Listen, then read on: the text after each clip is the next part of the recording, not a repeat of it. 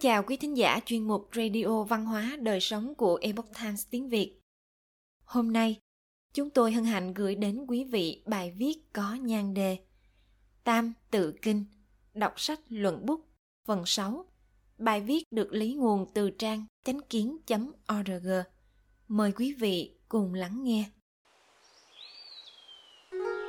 Tam Tự Kinh là một tác phẩm kinh điển nổi tiếng đã được dùng làm sách giáo khoa trong trường tư thục từ thời nhà Tống, tương đương với sách giáo khoa tiểu học ngày nay do đại nho gia Tống Triều Vương Ấn Lân tiên sinh soạn. Tạm dịch Hiếu thuận trước, tri thức sau, biết con số, hiểu được chữ. Một tới mười, mười tới trăm, trăm tới ngàn, ngàn tới vạn. Dịch nghĩa tham khảo. Làm người quan trọng nhất chính là trước tiên phải học tập đạo lý làm sao để hiếu kính cha mẹ, hòa thuận với anh em. Tiếp đó là bắt đầu học tập tri thức trong sinh hoạt hàng ngày. Nội dung kiến thức trong sinh hoạt hàng ngày bao gồm khả năng hiểu rõ sự biến hóa của con số, hiểu được cách tính toán, đồng thời có thể học chữ đọc văn chương. Trung Quốc và cả nước ta áp dụng phương pháp tính toán thập phân. Một là con số bắt đầu. Một cho đến 10 là những con số cơ bản. Tiếp sau là theo quy tắc nhân 10. 10 lần 10 là 100. 10 lần 100 là 1000. 10 lần 1000 là một vạn, tức 10.000. Như vậy cứ thế nhân lên vô cùng tận. Đọc sách luận bút rất rõ ràng. Hai câu đầu của bài này là tổng kết và nhấn mạnh ý bài trước, nêu rõ tầm quan trọng của việc hiếu kính cha mẹ và hòa thuận với anh em. Thật ra, bài học trước là nói về để lấy câu chuyện khổng dung 4 tuổi mà đã biết nhường quả lê lớn cho anh, để chủ yếu nhấn mạnh lòng cung kính yêu thương của người em nhỏ đối với anh mình. Chữ để gồm hai chữ đệ và tâm cấu thành. Ở bài trước có nói, để vu trưởng nghi tiên tri. Rõ ràng nhấn mạnh ý tứ làm em phải cung kính đối với anh chị. Bởi vì là một cá nhân thụ nhận ân cha mẹ và anh chị, cho nên đầu tiên phải hiểu được một đạo lý. Người xưa cho rằng khi cha mẹ không còn, anh cả sẽ đảm đương trách nhiệm người cha, chăm sóc cho em câu anh cả như cha chính là biểu hiện của quan niệm này. Bề mặt câu này dường như chỉ nhấn mạnh tâm kính lễ trong thái độ của người làm em đối với anh. Coi đó là yêu cầu đầu tiên và trọng yếu. Nhưng trên thực tế, nó tự nhiên chứa đựng đạo lý yêu thương kính trọng lẫn nhau. Vì người làm anh chăm sóc cho em trai của mình, nói chung là một điều rất tự nhiên. Bởi vì lớn tuổi hơn chắn gió che mưa cho em là tự nhiên. Đây là thiên tính, cho nên mới không cần nhấn mạnh chỗ này trước tiên. Một cá nhân trước hết phải biết cảm ơn những thân nhân chăm sóc mình. Đó là yêu cầu cơ bản nhất và thấp nhất để sống trên đời. Nếu bạn có thể đạt được bước đầu tiên này, thì khi trải rộng tấm lòng này ra thiên hạ, hướng đến xã hội, hướng đến những người bình thường không thân thuộc không có ơn nuôi dưỡng và chăm sóc mình, thậm chí cho tới cả những người xa lạ có địa vị thấp hơn bên cạnh mình. Khi ấy sẽ thành người quân tử nhân nghĩa. Nếu ra làm quan, người ấy sẽ thương dân chúng. Đây cũng là lý do tại sao vua bậc đế vương được gọi là quân, là hình mẫu của bậc quân tử trong thiên hạ, là quân vương trên nền tảng là cơ bản cái tâm ân nghĩa của hiếu đệ trong gia đình.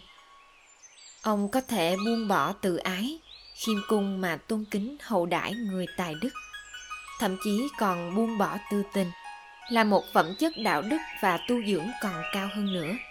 Người như thế là bậc quân tử chân chính. Nhưng tất cả đều bắt đầu từ việc báo ân cha mẹ và anh chị.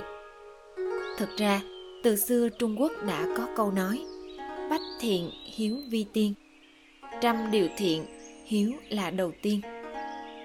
Chữ hiếu ấy là căn bản của căn bản làm người. Vì vậy, bài học này nói rất rõ ràng. Làm người, trước tiên phải được hai chữ hiếu để, là thể hiện của việc biết cảm ơn và làm người, là nền tảng làm người, hiểu được đạo lý căn bản. Tiếp đó mới học các loại bản sự hiểu rõ các loại kiến thức và kinh nghiệm, đó mới là chính đạo. Nếu chỉ có tài mà không có đức, thì chẳng phải sẽ dễ trở thành một kẻ tiểu nhân phá hoại hay sao? Từ đầu tới cuối vẫn là nhấn mạnh tầm quan trọng của đức. Câu chuyện về vua thuấn. Theo câu chuyện truyền thuyết thời thượng cổ, vua thuấn là một người vô cùng hiếu thuận cha của thuấn bị mù, tên là cổ tẩu, mẹ của thuấn qua đời từ khi thuấn còn nhỏ. Sau đó, cha thuấn lấy thêm một người vợ, chính là mẹ kế của thuấn. Tính tình của mẹ rất bất hảo, đối với thuấn không những không thương yêu, mà còn gây khó khăn đủ đường. Không lâu sau, mẹ kế sinh được một người con trai và đặt tên là tượng cha và mẹ kế hết mực yêu chiều tượng mặc dù thường ngày tuấn rất hiếu thuận với cha mẹ, yêu thương em trai, nhưng mẹ kế và em trai lại rất ghét thuấn còn cha thuấn thì chỉ biết nghe theo phía hai mẹ con tượng không phân biệt đúng sai mà đã đánh mắng thuấn do sức khỏe của cha không tốt, lại thêm em trai còn nhỏ tuổi, cho nên khi thuấn còn rất nhỏ đã làm ruộng một mình ở dưới chân núi lịch sơn để nuôi sống cả nhà. Theo truyền thuyết, vì tâm hiếu thảo của thuấn làm cảm động đến trời cao, nên ngay cả voi cũng đến giúp thuấn làm ruộng, chim bay đến giúp nhổ cỏ. Mặc dù như vậy, nhưng cha, mẹ kế và em trai vẫn không thích thuấn, thường tìm cơ hội hãm hại ông. Có ba lần suýt chút nữa là thuấn đã mất mạng thuấn cũng biết rõ cảnh ngộ của mình, nên luôn luôn cẩn thận. Do đó, ông luôn nghĩ được cách tránh khỏi những lần hãm hại của họ, và cũng không để bụng chút nào. Ông không có chút oán hận nào về những chuyện xảy đến với mình, lặng lẽ chịu đựng những đối đãi bất công. Ngược lại, ông còn luôn nghĩ mọi cách để an ủi cha mẹ và làm cho họ vui vẻ.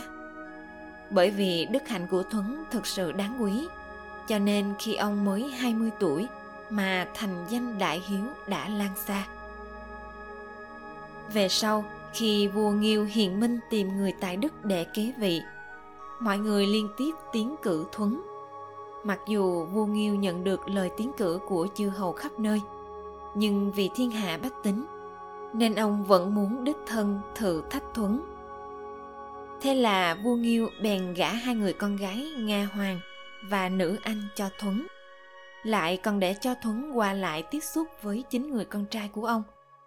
Đứng bên ngoài quan sát xem Thuấn đối đãi với vợ và chính người anh em hoàng gia ra sao.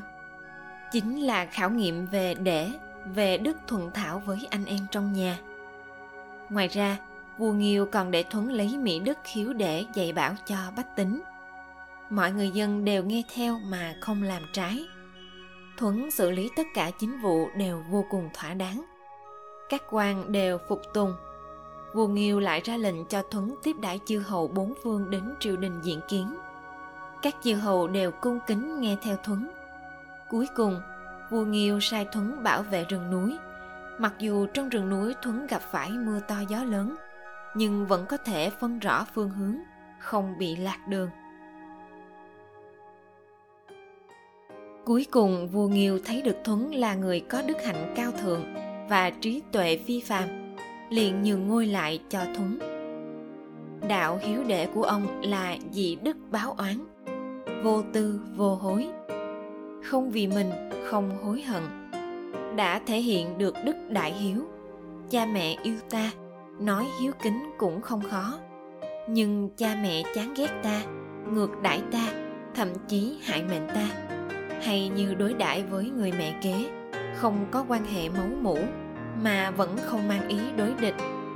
Chí khí cao như thế chính là để lưu lại cho dân tộc trung hoa phong phạm của bậc quân tử và truyền thống, lấy hiếu trị quốc.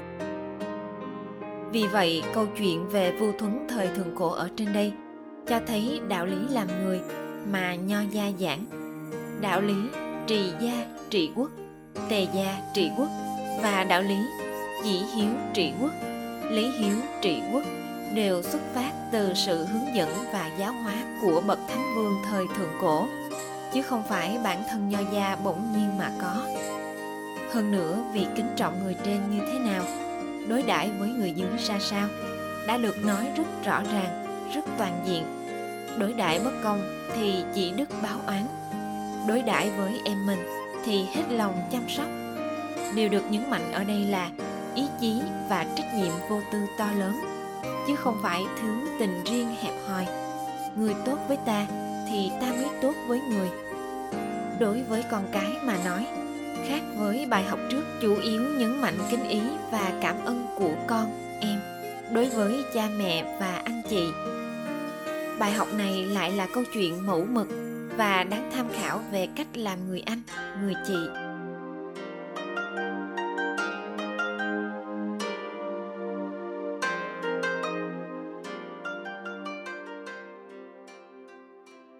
Quý thính giả thân mến, chuyên mục Radio Văn hóa Đời Sống của Epoch Times tiếng Việt đến đây là hết.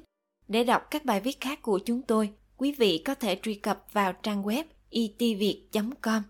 Cảm ơn quý vị đã lắng nghe, quan tâm và đăng ký kênh. Chào tạm biệt và hẹn gặp lại quý vị trong chương trình lần sau.